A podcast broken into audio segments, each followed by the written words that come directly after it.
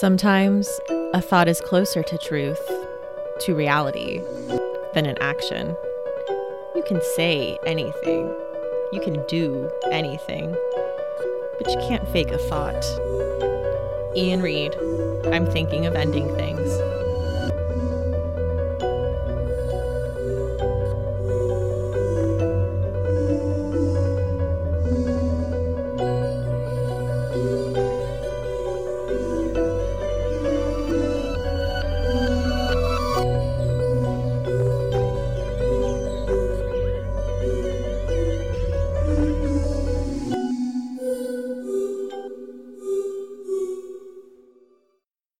Welcome to Books in the Freezer, a podcast focusing on the deliciously disturbing world of horror fiction. I'm one of your hosts, Stephanie.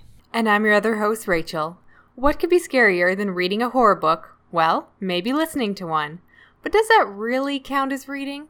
Today we are discussing our experiences listening to horror audiobooks in this episode of Books in the Freezer. So, since we're both really big fans of audiobooks, I think you we both listen to them pretty regularly. I thought this was a really natural topic for us to cover today. I get the impression that you pretty much always have an audiobook on the go. How often do you listen to audiobooks, Stephanie? I would say I try to listen to at least one audiobook a week. Sometimes I listen to too many back to back, so I have to mix it up with podcasts and stuff, but I'm always listening to something. Are you someone who always has one going too, or is that something you pick up when you have a lot of time? No, I'm the same way. I pretty much always have one on the go. And I do the same thing. I have to mix up the genre just to keep it fresh. Because if I listen to, say, too many horror in a row, they start to blend together. But I get so much more reading done because I listen to audiobooks.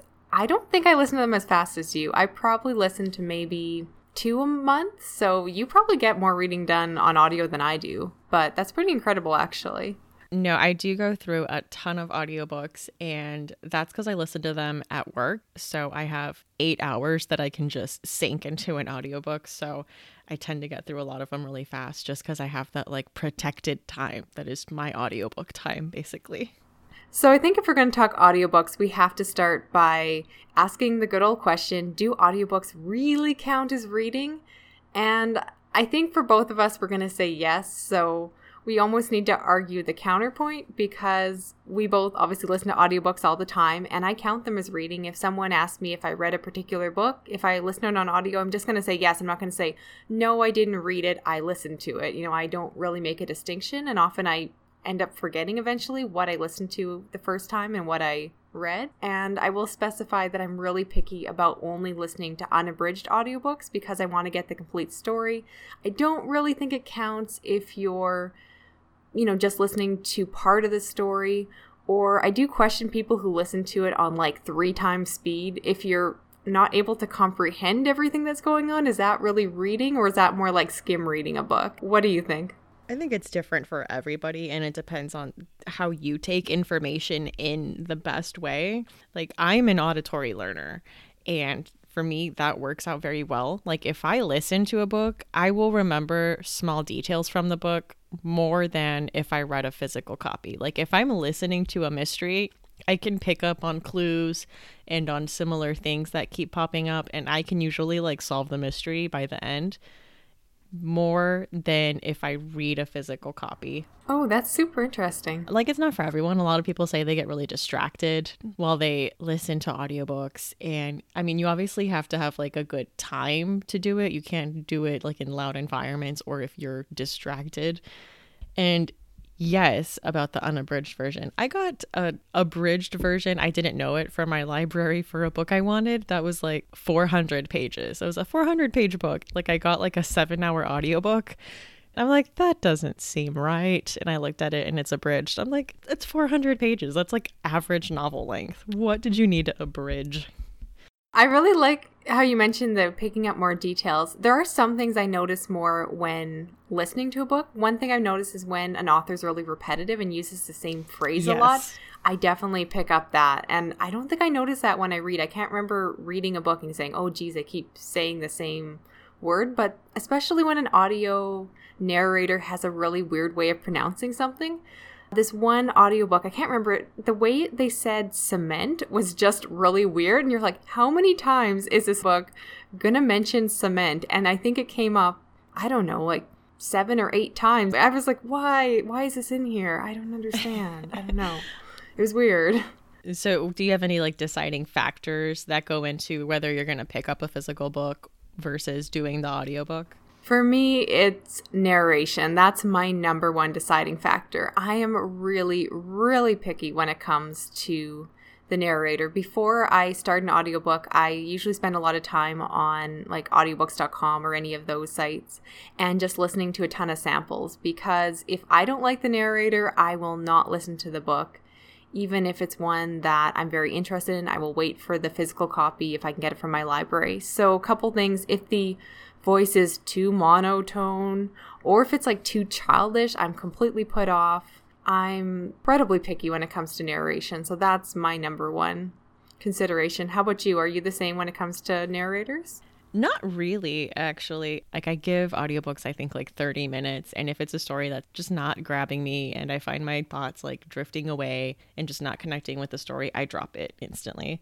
Yeah, you just do a lot of sampling. I'm impressed you give them at least like 30 minutes. I'm someone who literally will start one and then within 30 seconds, I will DNF and be like, nope, nope, this is not happening. And sometimes I have to be careful because I don't know, some of the publishers have this really monotone guy who does the like the title and the author yeah. and i'm like i cannot handle this. And so i've learned to like skip ahead to make sure that he's not actually the narrator. So a couple books have spoofed me but like i said i'm so picky when it comes to narrators. I really like a performance. The ones i'm going to be recommending in this episode definitely lean towards that performance side. It's not enough for someone to just read a book aloud to me. I want not over the top voices but i do want I don't know, if you're going to say this person yelled, I don't want this person yelled. You know, you better have some enunciation, some inflection in your voice. So I'm pretty much the most snobbish, demanding audiobook listener. The more I hear myself talk about this, the more I'm noticing. You're very demanding of your narrators. That's all.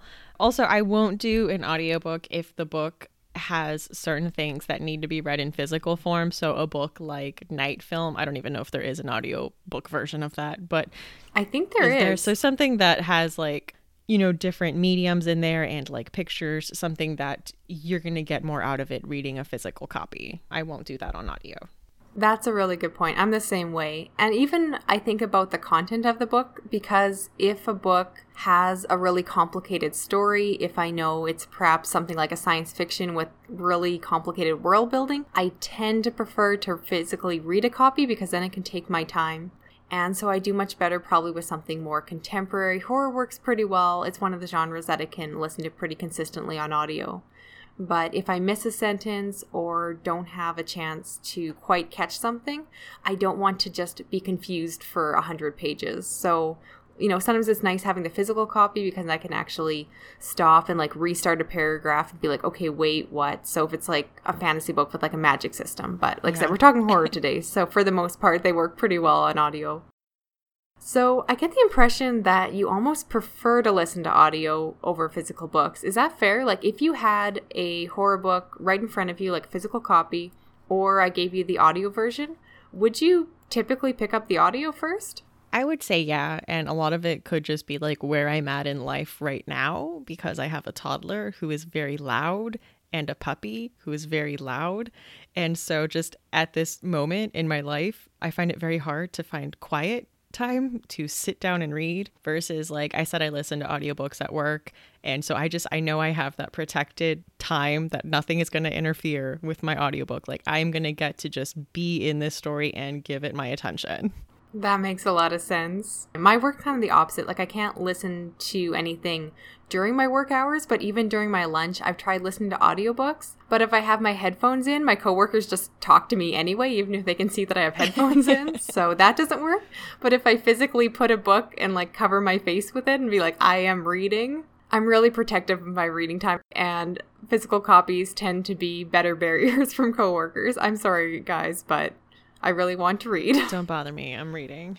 So would you say that the audiobook version enhances the reading experience oh, for you? A hundred percent. Especially there's audiobooks where there's a lot of effort put into the production and they have sound effects and they have like footsteps and like doors opening. It also helps if you're reading a translated work and there's foreign names to have someone that knows how to pronounce that. And I love it if a novel has a strong sense of place, having a narrator that is from that place read the audiobook.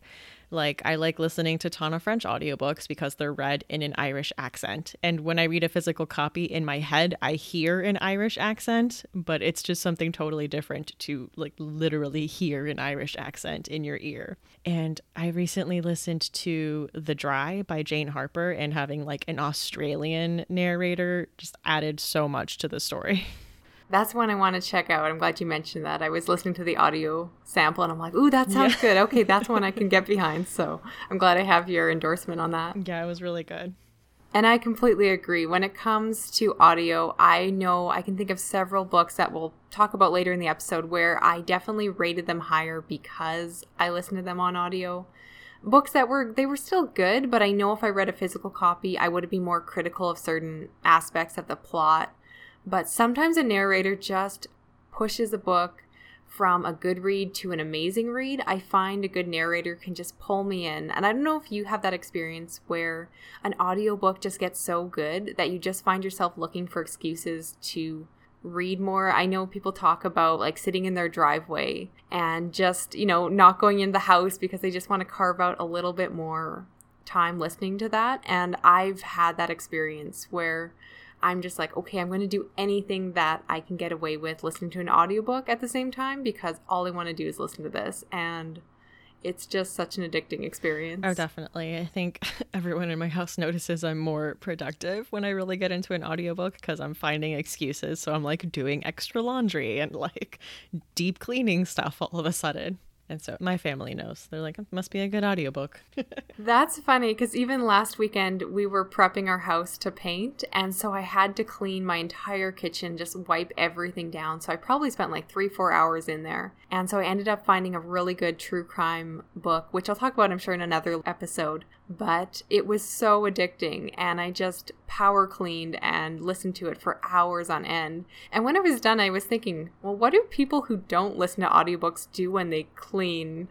Because I would have given up a lot earlier if I hadn't had an audiobook, because it was boring otherwise. So I would love to know for people who don't listen to audiobooks, how do you clean your house? And I asked a few people and they're like, well, maybe they just don't. so maybe that's the answer there. I know we kind of touched upon it, but I think that the timing of when you listen to an audiobook can really change the reading experience, especially when it comes to horror, yeah. because atmosphere matters so much. So, do you want to say a little bit about kind of when you typically listen to audiobooks? Because you mentioned it's during your work. Yeah, so I do listen to audiobooks at work, and I work overnights, and sometimes I work alone. And just hearing like a horror audiobook when you're just in, you know, a building alone and there's like whir of machinery and like stuff going on definitely adds to like the creep factor and atmosphere in like a creepy way. Yeah, I'm so jealous of the fact that you get to listen to audiobooks like at night.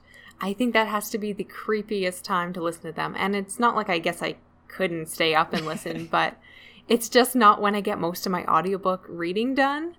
I'm pretty much the opposite, is that for me, most of the time when I'm listening to audiobooks, it's in the morning, particularly on weekends. So, like a Saturday or Sunday morning when I'm doing laundry, when I'm cleaning the house, things like that. And so it's bright and sunny outside, and I'm doing like really monotonous, safe tasks in the daylight. And it's just not very scary. So, I do tend to listen to more other genres on audio just because when I listen to horror, on audio. It doesn't always work really well, just in terms of wanting to make it a really scary experience when I'm like folding shirts on a Sunday yeah. morning. It's just not the scariest. so I'm actually really jealous of the timing of when you listen to audiobooks because I think you get something out of it that I just don't. And it doesn't happen very often, but every once in a while I do get to listen to audiobooks in the car. I don't have a long commute, but when I'm going to a family member's house that lives in a different city or town, sometimes I have like an hour drive on a Canadian empty highway.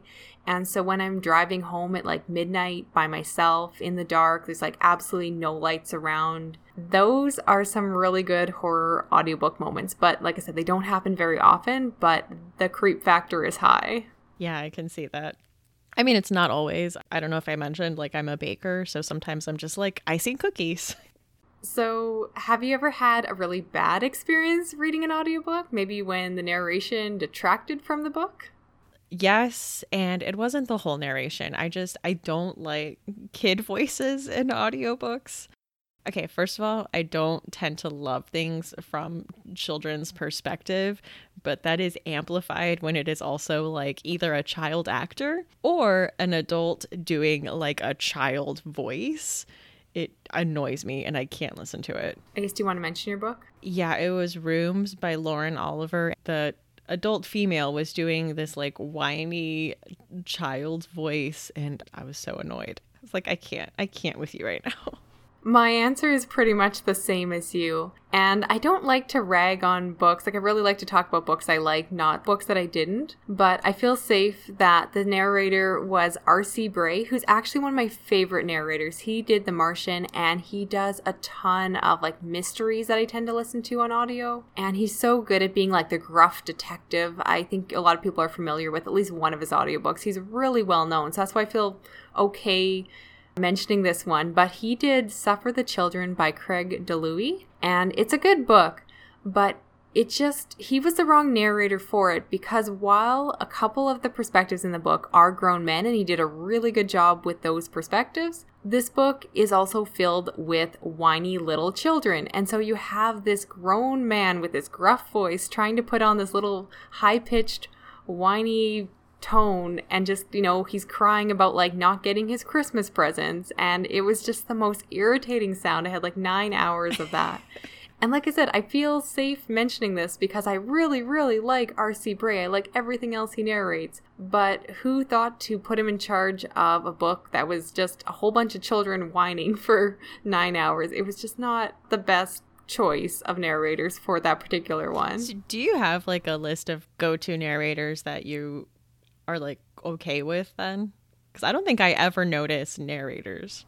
R.C. Bray is probably the one I know, like, actually can provide you with a name, but I do tend to lean towards the same narrators. Like, what I tend to do if I can, like, if I'm using my library, is you can often kind of link mm-hmm through Hoopla and say, okay, show me everything else that this person has narrated. So if I like a book that's narrated by someone, I'll click and see, well, what else have they read? And then if I recognize any titles, I'll kind of try out that. That's, I find, a really helpful way of picking out books for people like myself who are terribly snobbish about the narrating experience.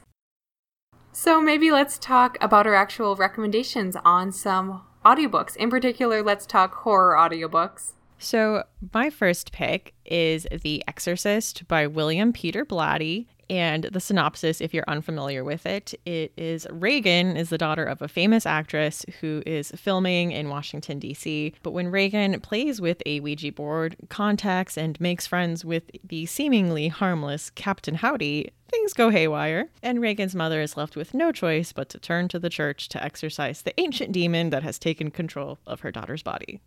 This was a great audiobook. The 40th anniversary edition is narrated by the late author.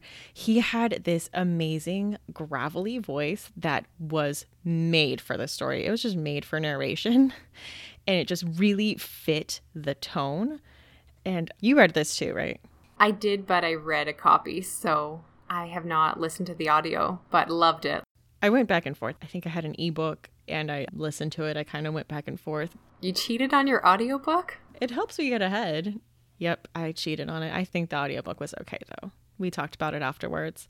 So I know everyone talks about like when they're talking about scary movies and scary books, they, this one's usually one that's gonna come up. And I read this last year and I, I hadn't seen the movie. I hadn't read the book. I had just heard you know like people talk about it and it being the movie and book that's always mentioned. And yeah i didn't know how graphic and dark things got in the story. I was kind of surprised by that I was the same way when I read it. I don't know why. Maybe because it's a little bit Yeah. older. I was like, oh, it's a classic. So I tend to go in with my eyes rolling, going, okay, you know, this is going to be quote unquote scary. And then I was like, okay, this is getting pretty intense. And then there was just a lot of really great side characters. I, I loved the detective that kind of had like a Columbo thing going on.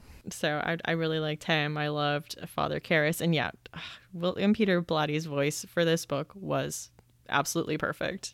Rating wise, where would you put the audiobook? Would you put it in the freezer or the fridge? I would say the freezer.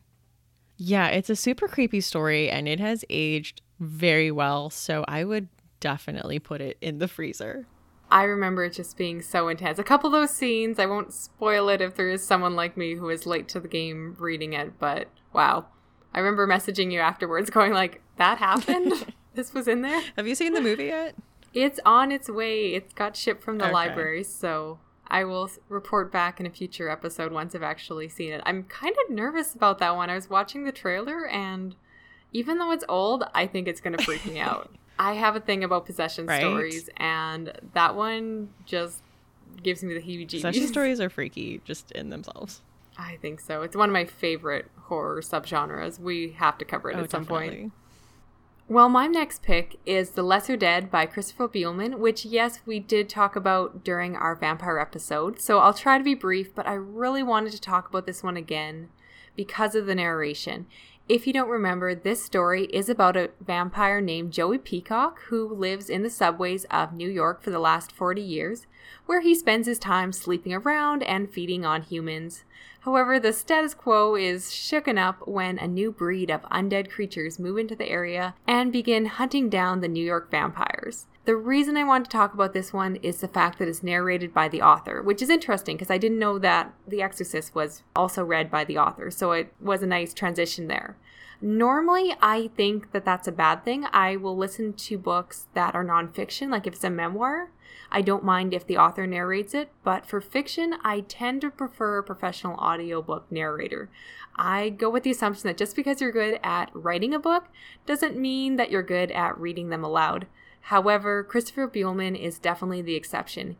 He puts on the most amazing Brooklyn accent and just sold the story. This is a case where I know if I'd read a copy of it, just physically, I don't think I would have rated it quite as high, but he just put on such a performance. The whole book is told from a first person perspective, which I really like when it comes to audio. That's another deciding factor is I like that really close personal perspective. It's like Joey was talking right in my ear. I'm not going to attempt to mimic this accent because no one wants to hear my fake Brooklyn accent, but trust me, it was so well done and his voice was just gritty.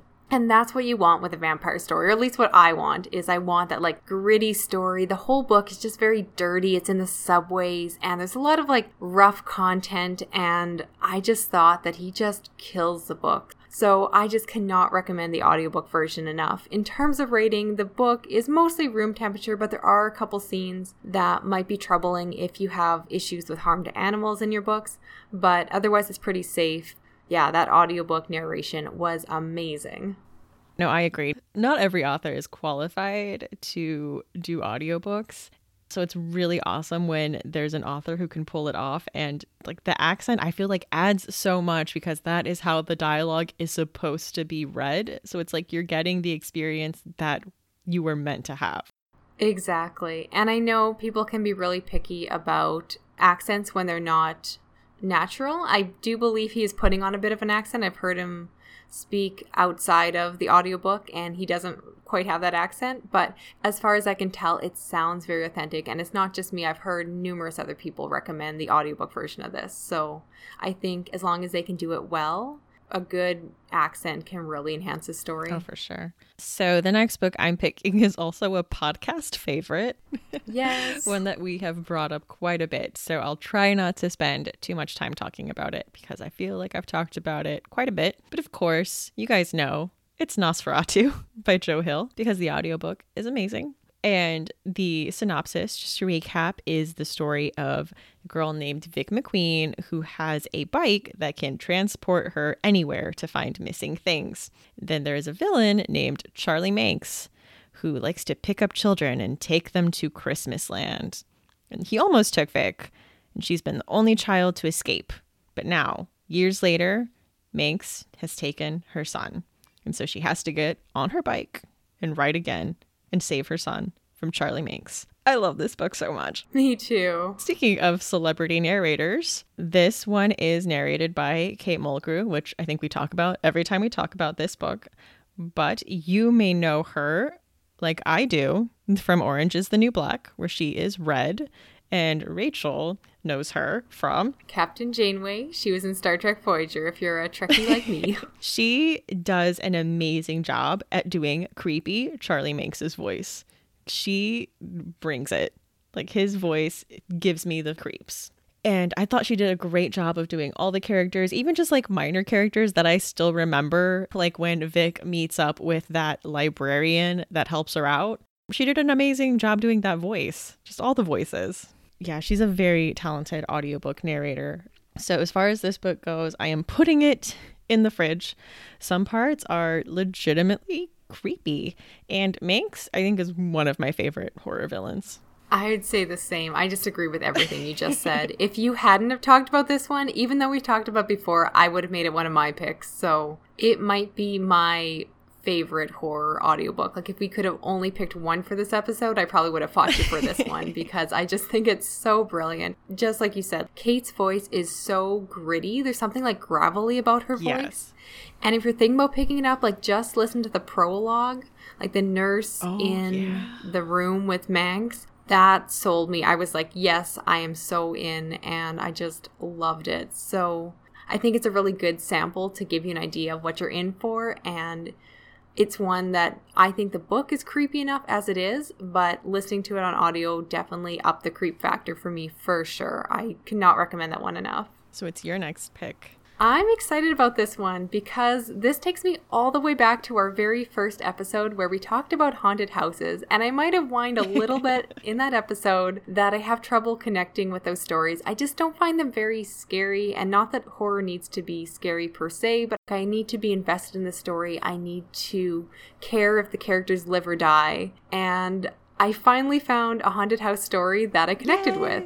I know. I was like, Stephanie will be so happy. So, this book is called The Haunted by Bentley Little. And the synopsis is that this story follows the Perry family who move into a house that seems just about perfect. However, soon enough, they start to realize that their dream home might actually be, of course, too good to be true. They start to wonder if there's some kind of presence in the home when unexplainable things start to happen around the house, like music is turning itself on, or they start seeing faces in the mirrors. And there's this psychological power that appears to be influencing the family. They start having these strange dreams and finding themselves having strange impulses to dig, to cut, and even these weird sexual desires. And with their current financial situation, they feel helpless because they can't afford to move away from this supposedly perfect home, and so they feel like prisoners in their own house. And I really liked it. Bentley Little, if you haven't read any of his books, is a little bit of a weird horror author, and I mean that in a very respectful way. But he takes these really classic ideas of horror and makes them very, very contemporary and very modern and puts his own twist on them. So, unsurprisingly, just like all my other haunted house stories, I do tend to lead to those really new versions of them. And this one very much takes place in the modern day. It's a newer build home. But I think what worked so well with this story was the fact that I listened to it on audio because I was just whining a moment ago saying that it's hard to find an audiobook horror novel that's scary when I'm like folding laundry. But the fact that this whole book takes place in a house and is really about this family going about their average day ended up working really well. So I was folding laundry and then the character in the story also started folding laundry, and then weird things was happening when she was folding laundry. And I was like, okay, that's that's a weird coincidence. and then later I was like cleaning the bathroom and like wiping the mirror, and then the person in the story saw something in their mirror, and I'm like, okay, is someone watching me? I'm not doing this on purpose. Like I wasn't trying to. But that actually got pretty creepy, and that happened a few times while reading it. It's just the fact that because so much of a haunted house story is about those mundane things around the home, which again, if you go back to that first episode, was my complaint was that I was like, oh, whatever, it's just house stuff. But it turned my weekly routine of chores into this like really creepy experience. So I'm convinced that if you're going to listen to horror on audio, then you should try a haunted house story. And with Bentley Little, I do have to mention, I kind of mentioned it earlier, that there is this weird psychological sexual effect that the house has on the people in it, which, if you're not expecting, kind of comes out of nowhere. But the house really pulls on people's desires, and there's some really graphic and disturbing sex scenes, which may not be for everyone. It will turn some readers off, but I actually found them some of the freakiest aspects of the book. And it's one that will kind of make you uncomfortable, but at the same time, I mentioned that I really like books that push me a little bit, that push me out of my comfort zone and make me a little uneasy. And this book did this. There were several places where I felt uncomfortable reading it in a really good way. So I would put this book in the oh, fridge. Oh, wow. I'm really happy to say that I liked a haunted yeah, house story. So there you go. You. It's been a little while. I know. I was so proud. I was like, have to report back to Stephanie. I'm so proud of you. yes, it's a moment. so my next pick is one of my favorite books, and this is A Head Full of Ghosts by Paul Tremblay. So, the synopsis for this story is that the Barretts are a seemingly normal family in New England, and their 14 year old daughter, Marjorie, starts exhibiting signs of, you know, what might be schizophrenia. But the doctors just don't seem to be helping, so they reluctantly turn to a Catholic priest who suggests an exorcism. That priest also happens to contact a production company that plans to film a reality miniseries that will follow the Barretts and Marjorie as they go through the exorcism and the reality show is going to be called like The Possession. The Barretts are low on cash. This story takes place during the recession and like the housing market crash and you know with the looming medical bills and stuff like it's just not going well for them and they're not in a position to say no to that money. So they decide to go through and have this ordeal filmed. So a lot of things happen while the cameras are rolling that end up making the Barretts pretty infamous and the stuff of urban legends. And so the story is told through the lens of 15 years later, the younger sister, Mary, is meeting with a best selling writer and she's willing to talk about what she remembers. So while she's talking, some long buried secrets and painful memories clash with what was broadcast on television, and a mind bending tale of psychological horror is unleashed, raising vexing questions about memory and reality, science and religion, and the very nature of evil. So I really enjoyed this as an audiobook. A lot of people that have read the physical book complain because in between the chapters of Mary talking to this writer, there is a blogger, and she is called like the last final girl. And she's doing a project where she is, you know, rewatching the possession and writing these think pieces about it and kind of doing this recap of the episode and kind of pointing out what she thinks is fake and what was staged and like what her thoughts are about it now. And she has this really snarky voice that she's using while she's writing. So a lot of people said they just skipped those, but I liked that in the audiobook the narrator uses like a totally different voice and a totally different tone to read the blog posts. So for me like I found them enjoyable, but I could see if I was reading them how I would be like maybe rolling my eyes a bit but I thought listening to them actually helped me a lot. Like I mentioned, this is one of my favorite books, and it's surprisingly room temperature because it's not like a terrifying story for me, but I think it's just one of those books that covers a lot. It is very self aware about the possession exorcism genre and just the framing device that we're using to tell the story and with the blog post just commentary on how exorcism and possession stories are portrayed and usual tropes. And there's a lot of nods to other works of classic horror that go into this. I think there's something to be said about the tv recap culture that we're in and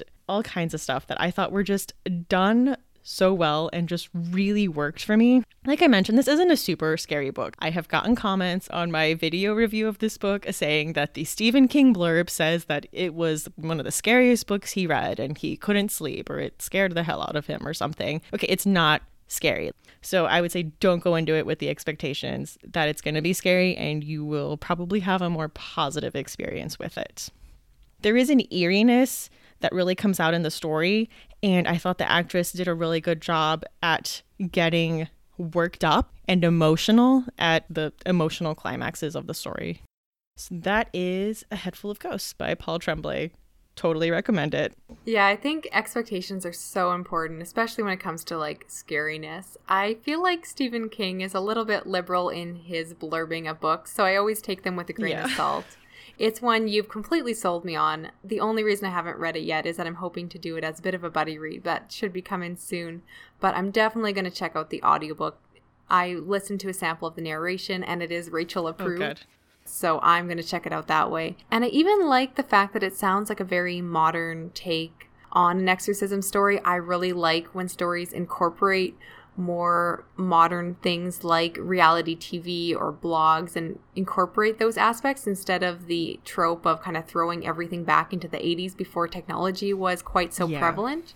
And everything you say about this, like, it just sounds like a really smart story. It sounds very self aware and really maybe makes some commentary on a lot of the, again, more classic possession stories. Yes. So that sounds right up my alley. Oh, I can't wait to hear what you think of it. I will definitely be reporting back on that one.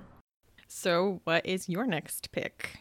I'm going to go with Snapshot, which is a novella that is found in the book Strange Weather by Joe Hill. So it's another Joe Hill recommendation, but this one's quite different. This novella is set in the 1980s and follows a 13 year old boy who finds his elderly neighbor wandering around. She appears to be suffering from dementia because she's disoriented and seems to be losing her memory she warns the boy to beware of the man with the camera. So when he meets a strange man carrying a fancy Polaroid camera, he begins to wonder if this camera has some supernatural powers that may be able to steal memories. The reason I want to recommend this one is because it is narrated by Wil Wheaton. And yes, I'm going to sound like a Trekkie again. He was in Star Trek Next Generation, but most people just know him as that iconic science fiction nerdy guy. He was on Big Bang Theory, all of that. I think most people are generally aware of him, or at least familiar with his narration of a lot of good science fiction books like Ready Player One by Ernest Cline. And he just nails this book. He was the perfect choice the main character is, as I mentioned, like a 13 year old boy, but he goes on to become an inventor and live and work in Silicon Valley. And so, while this is definitely horror, it has those science and nerdy undertones, which Wil Wheaton is just known for. So, I thought it matched just really well. And considering the length of this story, I really felt like Joe Hill just packed a lot in it's actually a very emotional story. It deals with a lot of themes of family and memory. So, in terms of rating, I would put it at room temperature, but I liked the nods to the 80s. It was just very smart, and it's a book that I would safely recommend to people who maybe don't read a lot of horror, people who maybe normally read science fiction. This would be a really good gateway into it. And it was, yeah, just creepy enough, so a lot of fun. And I also want to give a bonus recommendation for another novella in the Strange Weather collection because it's actually a collection of four different little stories. And that is Rain, also by Joe Hill, of course. And this story takes place in Boulder, Colorado, where one day the clouds open up and there's a downpour of bright crystal shards that they call nails that shred the skin of anyone who is not safely undercover and essentially kills them. And this story basically explores the ramifications of this apocalyptic event because the crystal shards not only spread around the country of the US, but then eventually move around the world as weather systems move.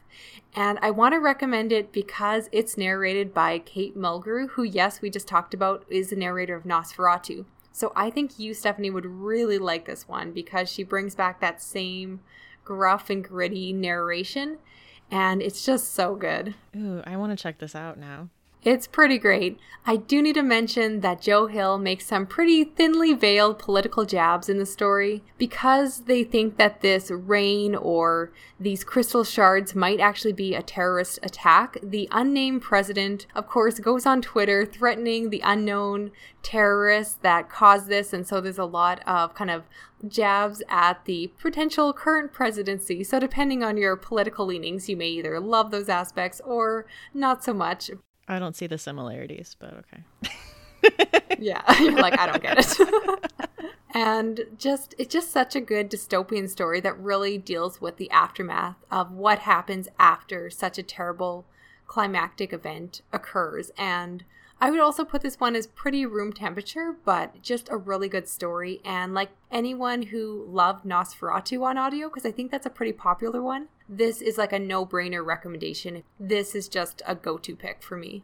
Ooh, I will have to check that out. I know I had it out on overdrive, but then a bunch of other stuff came in and then it disappeared. Like my loan ended before I ever got to get to it, and I was so mad. Oh, that happens to me all the time. When they all come in at the same time, it's like, okay, choose your favorites and don't choose yeah, wrong. Like, no, wait, come back here. Come back. so, those are horror books that we are talking about, but we just wanted to keep talking about audiobooks. So, I want to talk about some thrillers that also make great audiobooks. Like, it's a great listening experience. And recently, I listened to I'm Thinking of Ending Things by Iain Reid, which was the quote at the top. And oh man, that was just such a good, eerie story. And I will say there's a twist at the end of the story that was produced very well.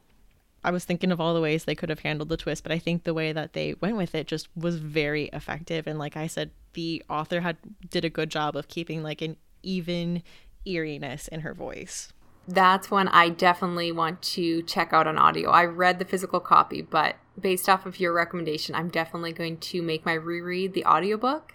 And without even listening to it, I've got to say that would make an amazing book for a dark road yes. trip. I would love to listen to that. So maybe next time I'm like driving to a family's house for Christmas, that'll be like our nighttime drive home.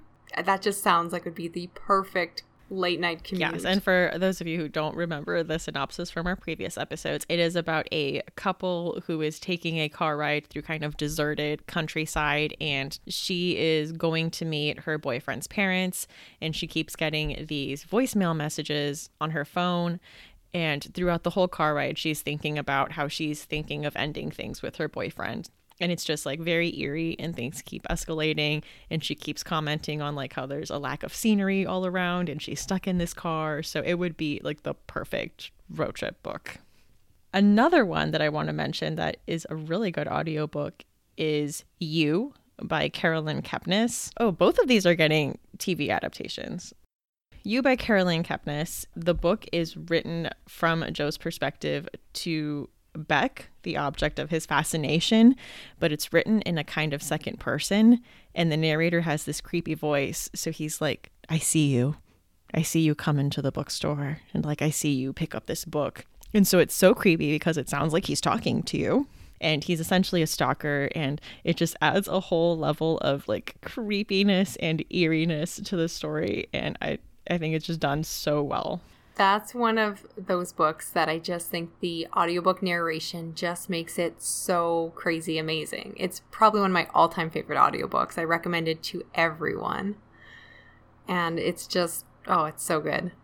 One that always comes to mind, I think a lot of people are familiar with you if they already listen to audiobooks just because it got a lot of buzz.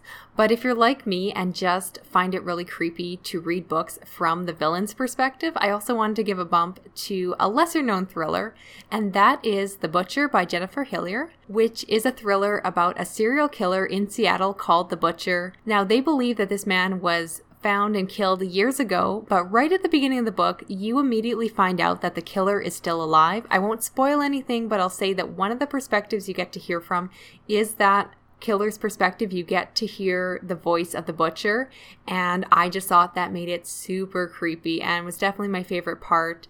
The narrator is again that really gruff voice, and it was just chilling. And I think if you're like me who just loves to kind of cheer for the bad guy, that's a really fun one to pick up. Oh, that sounds really good. I'm taking a completely different direction for my next pick, but it was a book that the audiobook and the production level blew me away. So this is science fiction. And this is Sleeping Giants by Sylvain Neuvel. And this had a full cast of characters, and it just worked so well with the way that it's written. So, the setup of the story is that there is a young girl who is riding her bike one day through South Dakota, and she falls into kind of a pit. And in that pit, she finds herself in this giant kind of metal hand.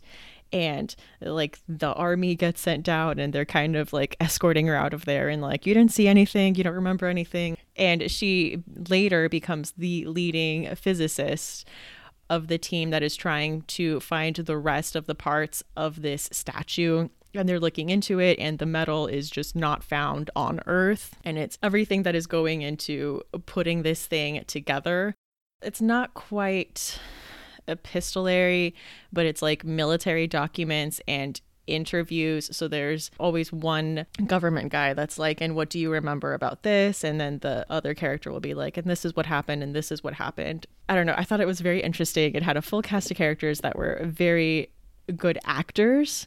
They had to express like a wide range of emotions. There was the extra sound effects thrown in there, and the way that the story was told was just very effective. I was very emotionally invested in the story and immediately put the sequel on hold. Like, I loved this book. Yeah, I think I saw you give it five stars. That's one I've started, but I had to return it before I got to finish it. So I've only read maybe a chapter on audio, but yeah, I can see the production value is insane. It's like really a performance, not just some guy reading mm-hmm. a book. Yeah, for sure. And because I saw you were going to mention that, it also brought to mind a book that if you haven't read on audiobook, I really would recommend to you, Stephanie, or anyone who likes that full cast narration. And that is World War Z, an oral history of the zombie war by Max Brooks. So it is going back to horror, but a lot of people, including myself, kind of consider this book to be more science fiction. I don't really consider it to be scary, but as the title suggests, it takes place after a zombie apocalypse. And it's really an oral account of what happened and how the people that are still alive survived this event. And it's told from multiple perspectives with different narrators for each one. So some of the perspectives are military personnel, while other people are civilians. And there's different parts of the world featured from North America to Asia to Africa. So each of the different places has different accents. And the cast is full of some really well known voices like Mark Hamill and Alan Alda. And so I think for anyone who likes Sleeping Giants, if they haven't gone back, uh, World War Z is another one of those like full cast productions. Clearly, someone threw a whole bunch of money at this audiobook, and I think it really paid off. Definitely a book I enjoyed a lot more because I listened to it on audio. Yeah, I'll definitely have to check that out. I didn't know that was a full cast production. Yeah, I was trying to look on your social media to see if you had read it already. But if you like Sleeping Giants, it's like the exact style where it's like interviews and, like I said, every different person has their own voice. Like it's not just the same narrator putting on different voices, but uh, like a full cast. It's fantastic. I'd be surprised if your library doesn't have a copy of it because it was like the audiobook when it came out.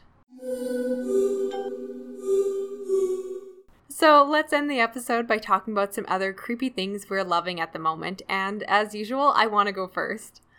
I want to talk about the movie called Before I Wake. And this movie follows a married couple that recently lost their young son. As part of their healing process, they decide to foster another young boy named Cody. So when he moves in, they learn that he is terrified of falling asleep. He will do anything to prevent that from happening, and at first they assume it's just because he simply has a troubled past from the instability of all his previous homes. However, they quickly realize that when he falls asleep, his dreams begin to manifest themselves in reality, and they experience the wonder of a child's imagination. Cody loves butterflies, so at first the whole house is just filled with them, and it's kind of beautiful and magical at the beginning. However, he starts to have nightmares, and those dreams also begin to manifest in reality, and they become absolutely terrifying, and not just terrifying, but actually dangerous. First off, I thought it had some similarities to the Babadook, but at the same time, it is quite different. I talked about that one a couple episodes back. And so, this is another story about a strange young boy.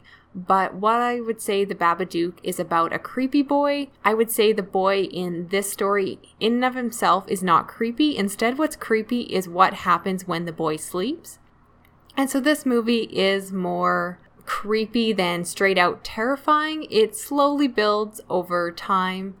So while the first part of the movie is more quiet, more emotional, it does slowly build. And so the end does have a good payoff. It does have some good jump scares and supernatural elements that come in. And that really led me to realize that I like movies that have that supernatural feel to them. I like movies like this that kind of lean between darker fantasy and then kind of roll into supernatural thrillers and horrors and kind of walk that line like those movies that people are a little bit snobbish and say, oh, it's not quite horror. I do enjoy those kind of in between stories. So I'd love to get any recommendations for anything like this because it was just I don't know, it was it was creepy, but it was just a little bit of a quieter story than some of the other horror movies out there. But I really enjoyed it. I thought it was a good pick.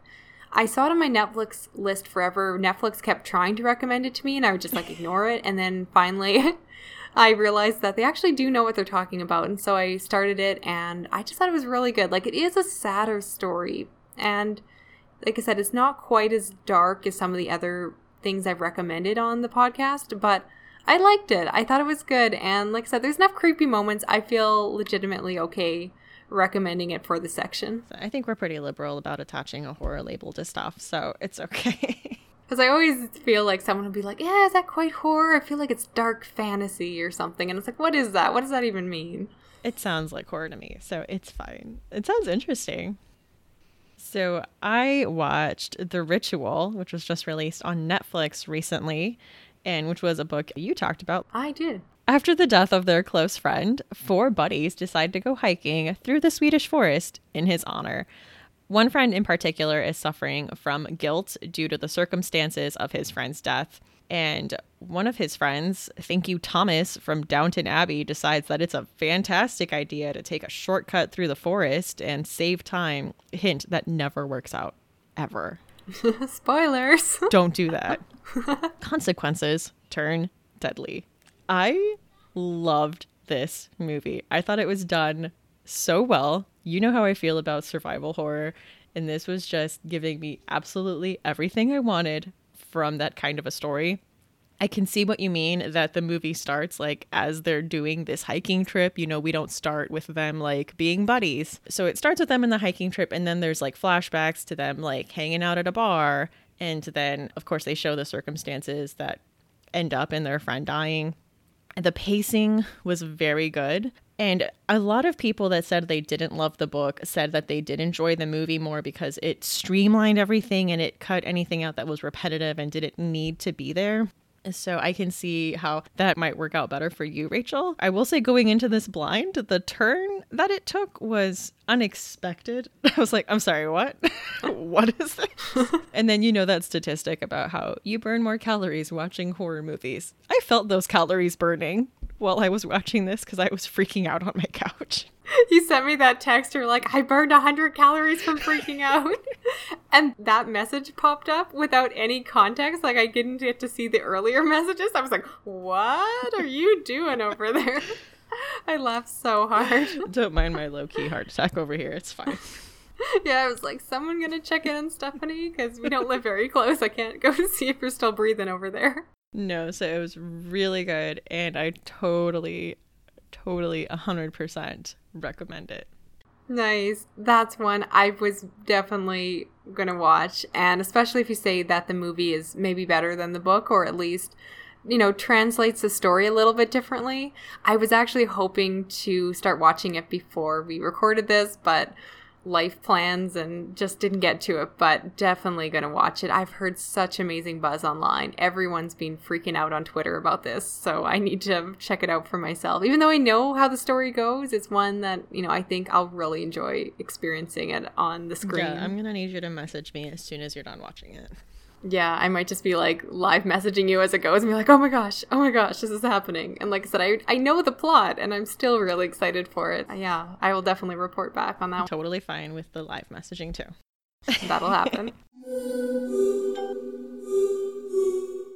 Books in the Freezer is a bi weekly show. We post episodes every other Tuesday. And you can find us on Twitter at Books Freezer Pod or on Instagram at Books in the Freezer. Or you can send us an email at booksinthefreezer at gmail.com. You can find our show notes for this episode and all other episodes at booksinthefreezer.wordpress.com. You can also support us on Patreon at Books in the Freezer. We do want to take this time to say thank you to our patrons Laura, Liz, Devin, Sarai, Emily, and Alicia. I'm Stephanie. You can find me on Twitter and Instagram at lady underscore Gagnon. That's L A D Y underscore G A G N O N, or on YouTube at That's What She Read. And I'm Rachel. You can find me on Twitter at shades underscore orange or on YouTube and Instagram at the shades of orange. Join us next time for Books in the Freezer.